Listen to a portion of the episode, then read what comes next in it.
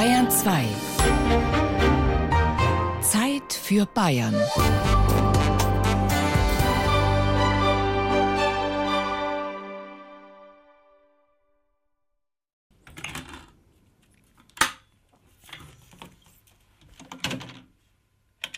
Hier ist Nürnberg. Wir bringen Dokumente und Tatsachen vom Nürnberger Prozess. Wir dürfen annehmen, dass diese Fakten der Öffentlichkeit wichtig genug sind, um die sie betreffenden Aussagen im Original zu hören.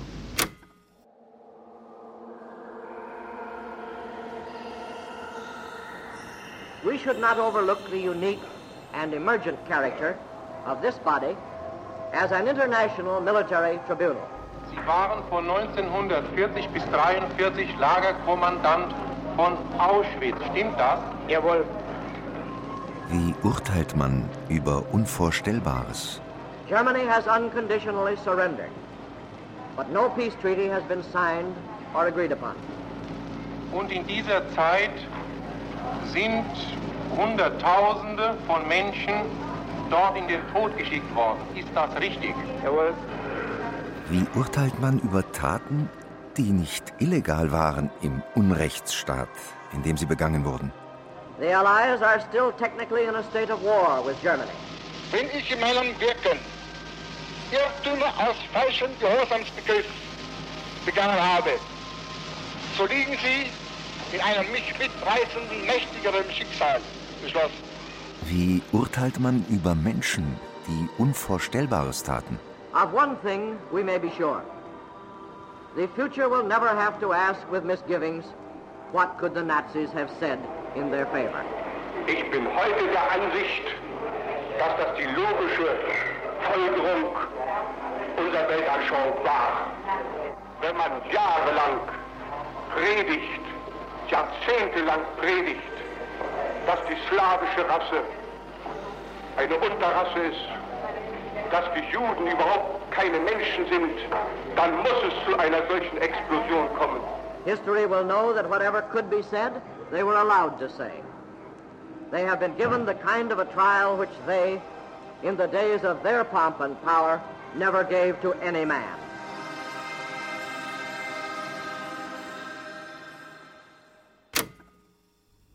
Am 20. November 1945 begann im Nürnberger Justizpalast der Prozess gegen die als Hauptkriegsverbrecher angeklagten 22 Spitzenfunktionäre und gegen sechs Organisationen der NSDAP, der Reichsregierung, der deutschen Wehrmacht und ihre Exekutivorgane. Ein vollständiges stenografisches Protokoll, alles im Gerichtshof Gesagten, wurde angefertigt, sowie elektrische Schallaufnahmen des gesamten Verfahrens.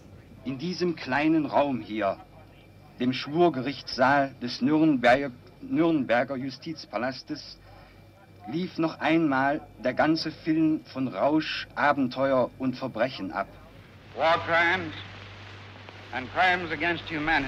Nach der Verlesung der Anklageschrift vertagte sich das Gericht auf den nächsten Tag, an dem die 21 anwesenden Angeklagten einzeln befragt wurden.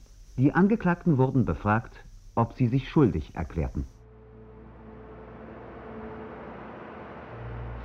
Hermann Wilhelm Göring, bevor ich die Frage des Gerichtshofes beantworte, ob ich mich schuldig oder nicht schuldig bekenne. You must plead guilty or not guilty. Bekenne mich im Sinne der Anklage nicht schuldig. Rudolf Hess. Nein. That will be entered as a plea of not guilty. Joachim von Ribbentrop. Ich kenne mich im Sinne der Anklage für nicht schuldig. Uh, Wilhelm Feitel. Ich bekenne mich nicht schuldig. Alfred Rosenberg. Ich kenne mich im Sinne der Anklage nicht für schuldig. Hans Frank. Ich bekenne mich nicht für schuldig. Wilhelm Frick. Nicht schuldig. Julius Streicher. Nicht schuldig. Walter Kenne mich nicht als schuldig. Hjalmar Schacht. Ich bin in keiner Weise schuldig. Carl Jung. Schuldig. Erich Ich Schröder. bekenne mich nicht schuldig. Adolf Ich bekenne mich im Sinne der Anklage als nicht Franz von Papen. kenne ich keinesfalls schuldig.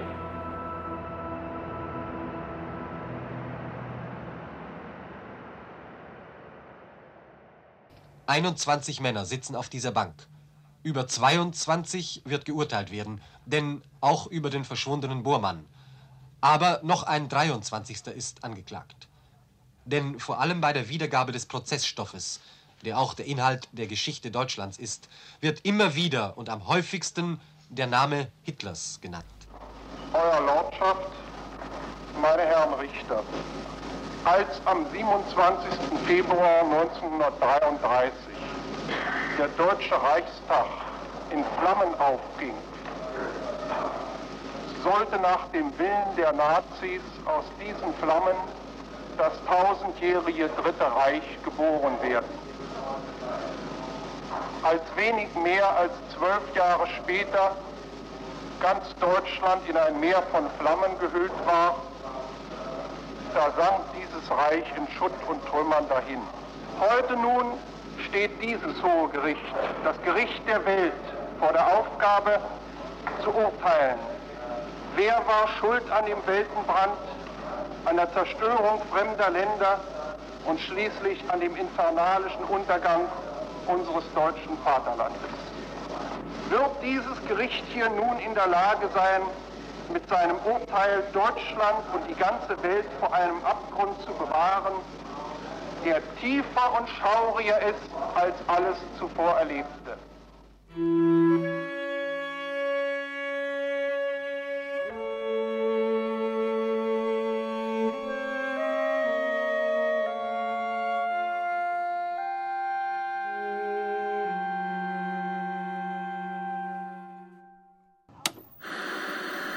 Na, die Nürnberger Verfahren waren natürlich der Meilenstein schlechthin. Es war das erste Mal, dass sich gegen Ende des Zweiten Weltkriegs die vier Siegermächte darauf verständigt haben, äh, die Hauptkriegsverbrecher durch Gerichtsverfahren ihrer Strafe zuzuführen, nicht sie einfach standrechtlich zu erschießen. Also es ist sicherlich aus den Verfahren äh, heraus auch der Wunsch entstanden, Prinzipien aufzustellen, auf denen derartige Gerichte beruhen. Klaus Rackwitz Direktor der Internationalen Akademie Nürnberger Prinzipien. Sie sind eben als Prinzipien aufgestellt äh, und erhalten geblieben und sollten beispielsweise und sollen auch Staaten, die ihr eigenes Rechtssystem aus welchen Gründen auch reformieren, äh, dazu anhalten, äh, solche Prinzipien dort einzuarbeiten.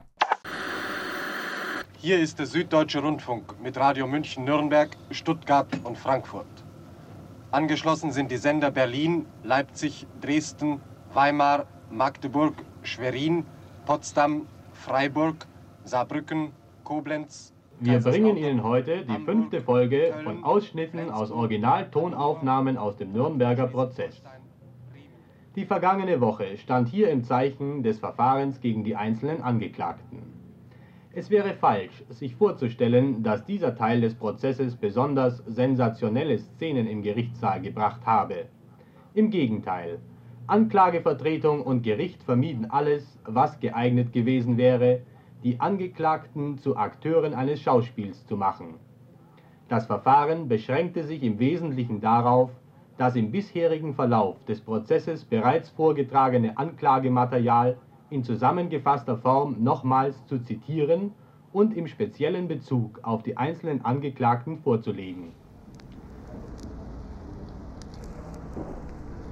Mit, Zu mit Zustimmung des Gerichts rufe ich nunmehr den Angeklagten Fritsche in den Zeugenstand. Ja, certainly. Hans Fritsche, der als Rundfunkkommentator den meisten unserer Hörer noch in Erinnerung sein wird, steht zurzeit als letzter der Angeklagten vor dem Nürnberger Gericht. Will you repeat this oath after me? I swear by God. Ich schwöre bei Gott, The Almighty and dem Omniscient. Allmächtigen und Allwissenden, That I will speak the Recht sprechen. Das heißt zuerst zuhören. Die Anklage macht ihm unter anderem zum Vorwurf, durch antisemitische Hetze einen Beitrag zur Ermordung der Juden gebracht zu haben. Hiergegen protestiere ich. Das glaube ich nicht verdient zu haben. Recht sprechen, das heißt auch Unerhörtes anhören. Ich wünschte eine Einschränkung des überragenden Einflusses, des Judentums auf die deutsche Politik, Wirtschaft und Kultur. Und Unerhörtes aushalten. Und ich habe auch erst hier im Prozess erfahren, dass Hitler die jüdischen Warnungen vor ihm durch einen Mordbefehl in furchtbarer Weise bestätigte. Ich vermag nicht, heute Kreuzige zu rufen, da ich gestern Hosianna gerufen habe. Ich glaubte an Hitlers Versicherungen seines ehrlichen Friedenswillens. Ich glaubte an die amtlichen deutschen Dementis gegen alle ausländischen Meldungen über deutsche Gräueltaten. In unserer Aufnahme hören Sie nun den Anfang der Schlussansprache des Angeklagten Streicher. Es ist festgestellt, erstens, die Massentötungen sind ausschließlich und ohne Beeinflussung auf Befehl des Staatsführers Adolf Hitler erfolgt. Ich fasse zusammen. Ich habe als Soldat meine Pflicht getan.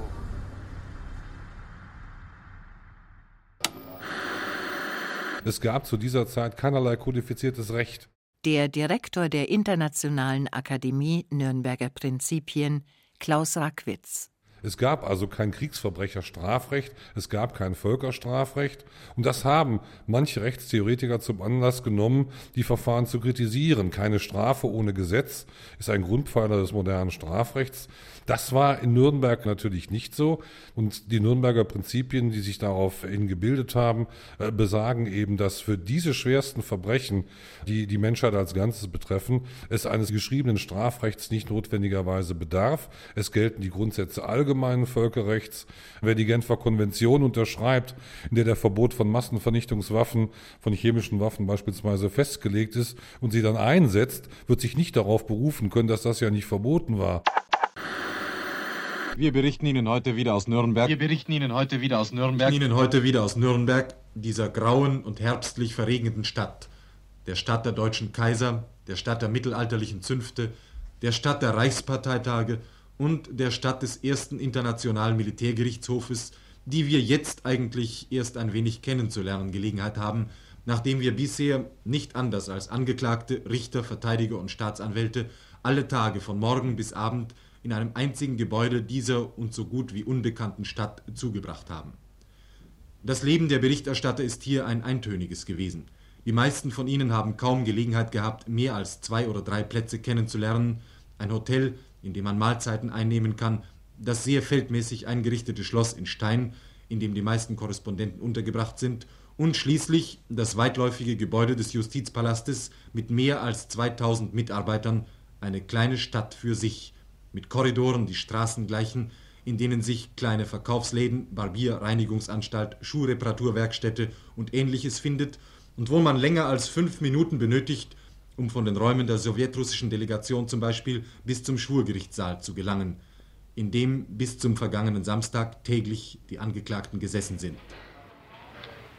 Uh, did you know who carried it out, who actually was there? Did you know Turner?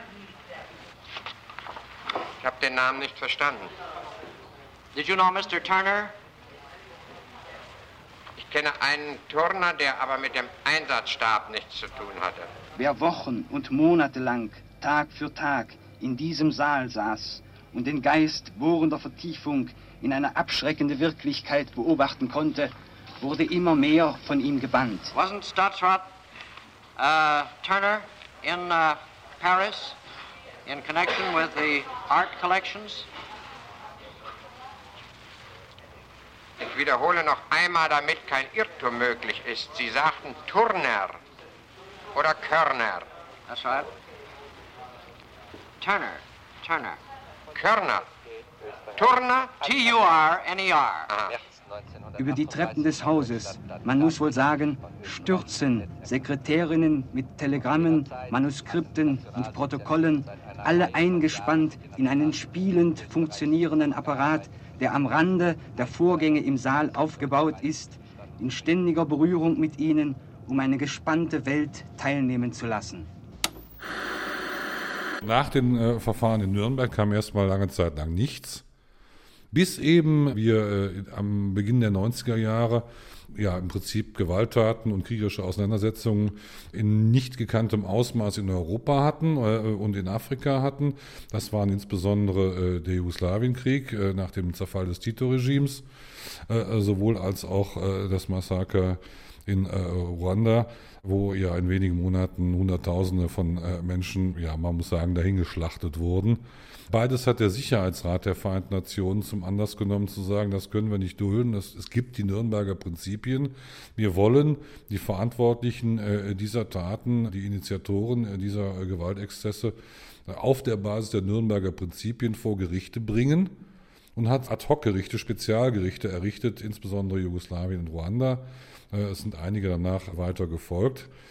Fast zeitgleich mit der Errichtung dieser beiden Gerichte wurde auch die Idee geboren, ein permanentes Strafgericht einzurichten, eben auf der Basis äh, der Nürnberger Prinzipien. Das ist dann der Internationale Strafgerichtshof geworden. Also es zieht sich eine Kette von Nürnberg über die Ad-hoc-Gerichte zu der Idee, ein permanentes Strafgericht einzurichten und dafür zu sorgen, dass die Täter nicht straflos davonkommen. In diesen Minuten, in denen wir jetzt sprechen, in den Minuten, bevor das Hohe Gericht mit der Verlesung des Urteils beginnt, kehrt noch einmal das Bild der vergangenen Verhandlungswochen in uns zurück und mischt sich mit der Atmosphäre, welche in diesem Augenblick den Gerichtssaal beherrscht.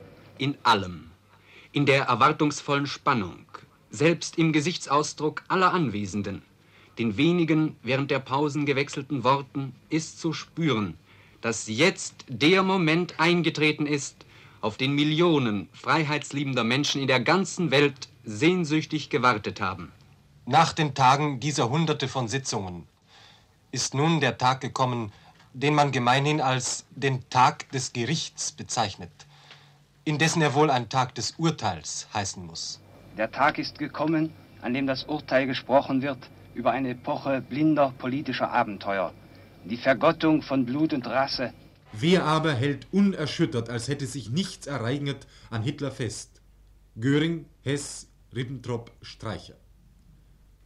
Ist es nur ein Zufall, dass sie, bis auf einen, auch vom Gericht als die ersten Angeklagten dem Rang nach angesehen werden und so die vordersten Plätze auf der Anklagebank einnehmen? So wenig wir dem Urteil des Gerichts jemals vorgreifen durften, so wenig können wir es dem Urteil der Geschichte gegenüber tun. In diesem Sinn und vor der Geschichte ist das Urteil, das der Internationale Militärgerichtshof zu verlesen heute begonnen hat, kein endgültiges. Manches mag revidiert werden von einer späteren Geschichtsschreibung. Aber wer möchte glauben, dass es zugunsten der Männer geschieht, denen wir so viele Monate in die Augen gesehen haben, die selbst zu uns gesprochen haben, denn weit mehr noch als an ihre Richter wandten sie sich an die Öffentlichkeit. Wir übergeben jetzt das Mikrofon an Gregor von Rezzori und Andreas Günther vom Nordwestdeutschen Rundfunk, die eine Reportage von der in wenigen Minuten beginnenden Nachmittagssitzung des Nürnberger Tribunals bringen werden. Wir sitzen wieder in unserer Radiobox, hoch über dem Saal, knapp unter der Decke und blicken hinunter. In einigen Minuten, ja vielleicht in einigen Sekunden schon, können die Richter zur Tür hereinkommen und die Sitzung kann beginnen. Die Anwälte sind vollständig erschienen und die Bank, in der die Angeklagten saßen, während des ganzen Prozesses ist frei. Es wird also vermutlich äh, so vor sich gehen, dass die einzelnen Angeklagten, jeder für sich allein hereingeführt wird, die Strafverkündung anhören wird, um dann herausgeführt zu werden. Ähm, sehr wesentlich. Live aus dem Gerichtssaal. Die Urteilsverkündung als Medienereignis. Alles Platz genommen. Wir wollen unsere ganze Aufmerksamkeit jetzt darauf konzentrieren, was im Saal vorgeht. Der Saal ist, wie Sie sich denken können, äh, voller als jemals zuvor und äh, es ist eine ungeheure Spannung in der Atmosphäre. Es ist sehr schwer, das äh, Ihnen zu vermitteln. Man Aber wann verwandelt sich öffentliches Interesse in Sensationslust? Wir können Göring leider nicht sehen. Es ist ein Malheur für uns. Also wir werden versuchen, Ihnen den nächsten Angeklagten ganz genau zu schildern. Sie stehen nämlich genau in der Wand unter uns. Es wird jetzt äh, äh, Hess erwartet. Das Fenster aufmachen? Äh, ich glaube nicht, dass wir das Fenster aufmachen können. Wie viel Öffentlichkeit verträgt ein Prozess so historisch er auch ist, ohne seine Würde zu verlieren. Es scheint etwas nicht mit der, mit der äh, Lautsprecheranlage zu funktionieren. Es wird an dem äh, Mikrofon genestelt, das Göring benutzen soll. Ja, wir bekommen hier auch immer nur äh, Bruchstücke und Fetzen von Worten herauf. Es ist offenbar ein kleiner technischer Fehler. Das äh, verzögert die ganze Angelegenheit etwas. Ein Offizier der Garden probiert einzelne Kopfhörer aus. Und damit die Angeklagten auch den Urteilsspruch genau mitbekommen. Göring ist befragt worden, ob er hören kann. Äh, wir können Göring im Augenblick nicht von hier sehen.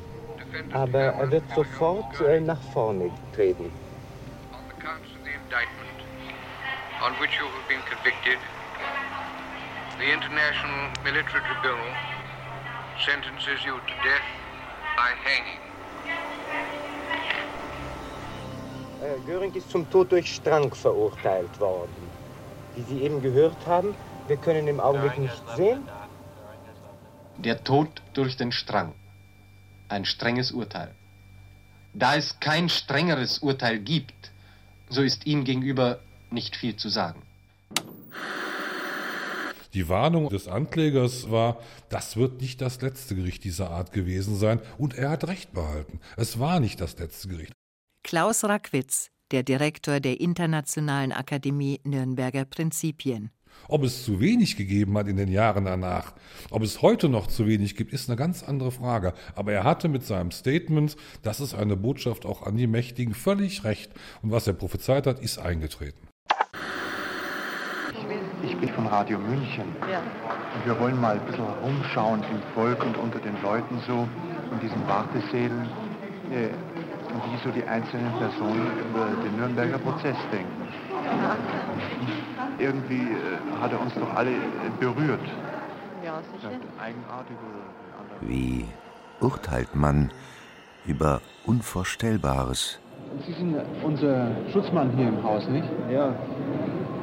Wir wollten Sie mal fragen, was haben Sie eigentlich für eine Ansicht vom Nürnberger Prozess? Da fragen Sie mir ein bisschen zu viel. Wie soll ich über Unvorstellbares urteilen? Der Prozess an und für sich hat mir gut imponiert. Ja. Das Urteil, das, das da rausgekommen ist, das ist im Großen und Ganzen also wirklich als gerecht zu empfinden, obwohl es praktisch einen Freispruch fast nicht geben hätte dürfen. Nach dem, was wir als Deutsche von den Herrschaften alles haben mitmachen müssen. Wie kann eine Strafe gerecht sein? Diesen Taten angemessen? Das Urteil ist nach meiner Ansicht bis dahin gerecht bis auf die Freisprüche. Kann eine Strafe hier überhaupt gerecht sein? Diesen Taten angemessen?